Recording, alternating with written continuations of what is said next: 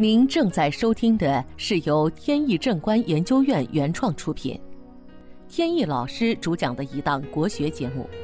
这里以真实案例的形式，摒弃晦涩难懂的书本理论，力求呈现一堂不一样的文化讲座。今天跟大家分享一个风水与事业的话题。了解风水的人一般会在买楼房时非常注重看坐向。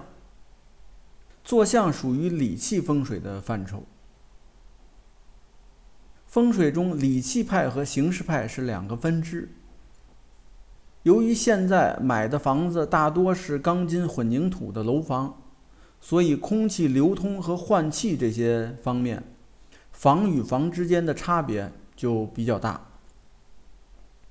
理气风水最早就来源于对空气流通和换气的研究，后来发展到对气场的观察和研究，而形式风水主要应用在建筑的外部环境，而楼房内部的应用逐渐就在减少了。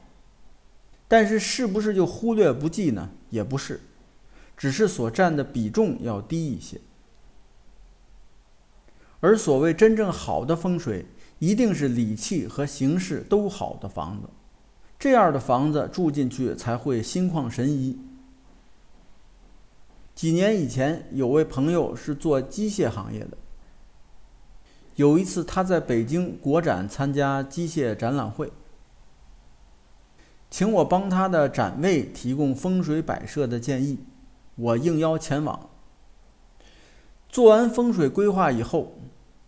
他姐姐邀请很多亲戚朋友去家里做客，因为刚搬的新家，请朋友去暖房，正好我研究风水，也就请我一起去凑了个热闹。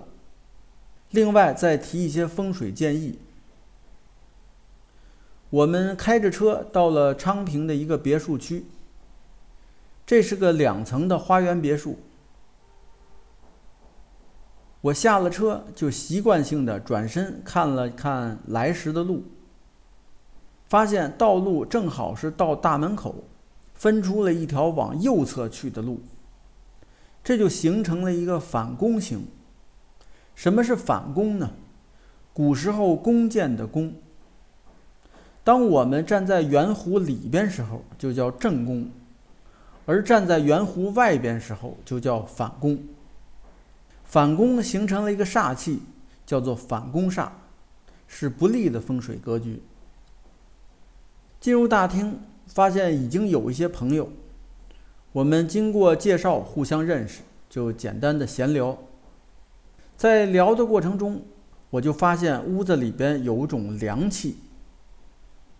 我们搞风水的人呢有感知，进入家里，即便说蒙着眼，也能感受到家里气场的强弱。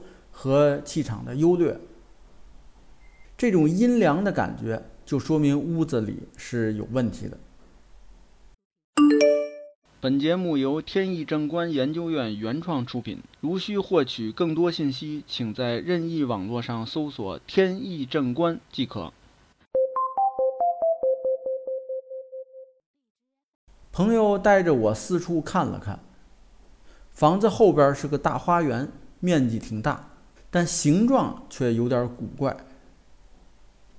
看了下边上邻居的花园，要么是长方形的，要么就是正方形的，唯独他的花园呢，却是逐渐收窄，变成了一个尖角的形状。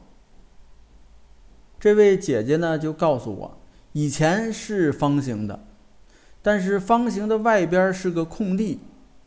姐夫在规划花园的时候，也没跟物业商量。直接就把外边的一点空地就给规划到他的花园里来了，重新修建了围墙。想反之这块地方呢也没人用，也不影响道路。即便将来是必须得恢复原状，由于是花园，所以恢复起来也花不了多少钱。结果就变成了一个尖角的花园。我提醒朋友。凡是院子的形状有尖角的都不吉利。在风水上叫做火星拖尾。虽说面积扩大了，但是得不偿失。朋友说姐姐信风水，但是姐夫一点都不信，所以想说服姐夫恐怕是有难度。那么如果不改变，会有什么害处呢？主要是破财，再加上前面的反攻煞，合起来对事业一定会有很多阻碍。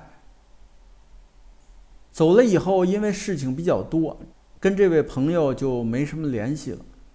直到去年，他又要开展会，这回是在外地，他请我去外地玩一趟，捎带呢把他的展厅给规划一下。我们碰面后就聊起了他姐姐那个别墅，他说姐夫这两年运势很背，生意是大不如前，而且去年跟竞争对手又闹上法庭，最后还败诉，赔了不少钱。经济上也不宽裕，后来就把那个别墅给卖了。朋友挺后悔，当时没有力劝姐夫。其实当时也说了，只是跟姐姐说了一下，没敢直接跟姐夫说。姐姐估计也没有尽全力去说服姐夫，所以没什么改变。所以这就应了那句话：贪小便宜吃大亏。往往大家在贪大便宜的时候会比较谨慎，轻易不出手；但是小便宜呢，总感觉到没什么伤害，轻易就会产生贪念。实际上，小便宜往往会带来大灾祸。好，本期节目到此结束。这个专辑是由天意正观原创出品，天意老师播讲。